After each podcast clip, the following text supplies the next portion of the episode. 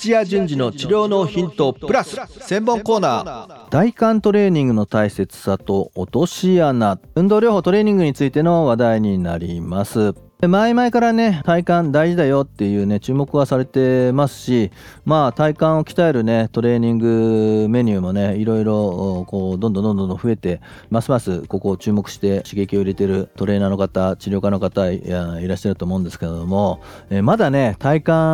のトレーニングついて知識なかったりとかあんまり体幹を鍛えるっていうことをしてない方、ぜひね、今日は聞いて、これから、え、すぐにね、スタートしてみてください。ほとんどのね、一般の方、体幹のね、体の真ん中になりますけども、支える力、特にね、医療系に関係してくる一般の方、弱い方がほとんどです。なので、この体幹をしっかりね鍛えて外からね押されたとか引っ張られたとかってねあるいはなんか階段から一段踏み外して落ちたとかっていう時に踏ん張らなくちゃいけないなんていうような時にこの体の真ん中の部分を支えられるか支えられないかで全然変わってきます。ですのでまあ私はこの後体感が大事だ大事だっていう話をしていきつつ落とし穴の話も今日しないといけないので落とし穴の話をあの理解してもらうために体幹っていわゆるここの体の真ん中のとこですね。でお尻だったりねあの太ももあるいは、え、ふくらはぎあるいは腕手とか上腕とか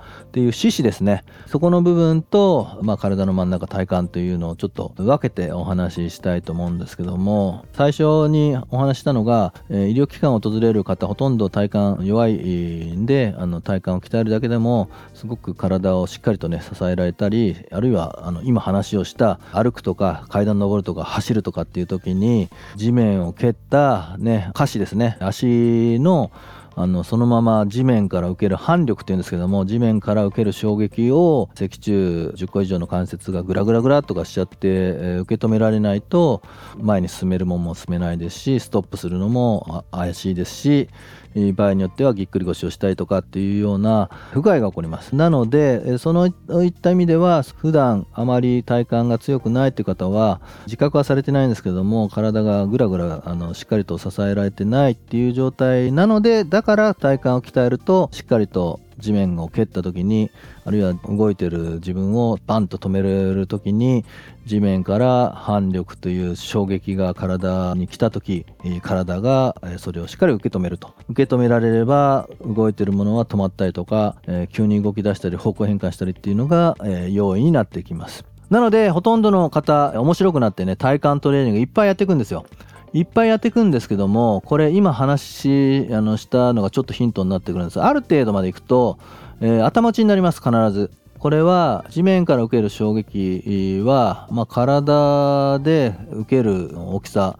決まってきます。それはどういうことかというとまああの筋力トレーニングしてなければおそらく椅子の上から飛び降りるとかテーブルの上から飛び降りるぐらいは健康な人であればできるかと思うんですけどもじゃあ自分と同じ背の高さ160センチ170センチから飛び降りてごらんって言ったら結構躊躇すると思うんですけども多分それをしちゃうと受け止められるね歌詞のパワーもないしないのでそんな衝撃が体幹の方まで行っちゃったった日にはものすごい衝撃にとなってね受け方によっては視線によっては腰痛めちゃうとかっていうような、えー、ことが起こってしまいます。何を言いたいかというとまあ今は飛び降りるっていうような話だったんですけども飛び降りる方でしたらいくらか自分が受け止められる力よりも大きいところまであのできるんですけども歩いたり走ったり片足でジャンプしたりとかっていう風になると自分の下肢の力以上のことはできないんですね。なので自分でジャンプしてそれが50センチジャンプできるんだったら50センチジャンプできる力を地面に伝えるってことなんで50センチジャンプできる力を伝えた反力が体を支えられれば十分なんですね。えー、これを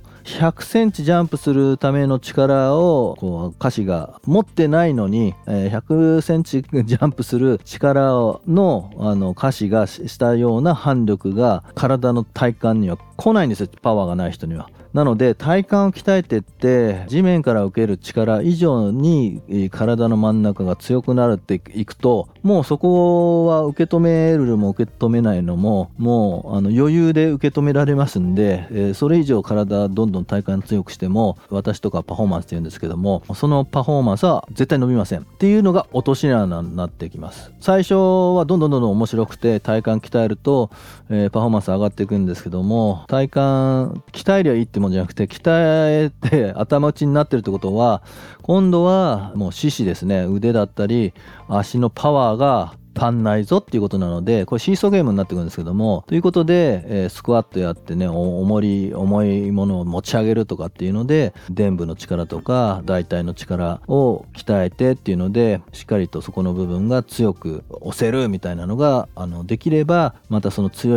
く押せるっていう力の反力が体幹にちゃんと刺激となってこう受け止めないといけないような力が来るので反力がきますのでその時にね今度は体幹が力負けしちゃうっていうような関係で、まあこれね、体幹鍛えたり、もう四肢を鍛えたり、そう交互にね、あのバランス関係でどんどんどんどん強くなっていくっていうようなイメージが正しいので、トレーナーあるいは治療でそういうことをね、目の前でやってる方は、頭でっかちにならないで体幹体幹ばっか鍛えるっていうことも、あるいは体幹鍛えずずっと四肢を鍛えてるっていう方も、えー、ここはバランスの問題なので、しっかりと自分の体で表現したパフォーマンスで見ていただけたらなというふうに思います。今日はね、ちょっとね、専門的な話になりましたけども、ね、絶対体幹バカになってはいけないんですけども、一般的には体幹トレーニングをしっかりできるスキルあった方がいいです。ただし、やっぱり体幹が必要でない瞬間もありますので、すごく鍛えられているっていうのであれば、今度は下肢上肢を鍛えていただければと、そういった頭を持ってね、運動を見ていただければというふうに思います。はい、今日は以上になります。いってらっしゃい。